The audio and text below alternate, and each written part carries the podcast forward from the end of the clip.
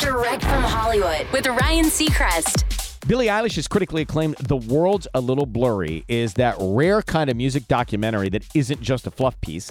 You really get a sense of who she is and her family life. And that comes down in part to the trust Billie had in its director RJ Cutler, telling the crowd at a Q&A after a recent screening of the film there was such a good relationship we all had. Nobody's trying to make my space feel invaded. It's not like I would say, "Get out. I can't be here." Every time I said, Can I have some space? they said, Yeah, we're leaving. And that was really important to feel like I was not being exploited and I was in control and had a say.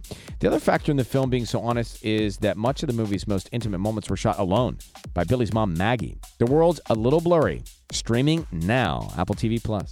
That's direct from Hollywood.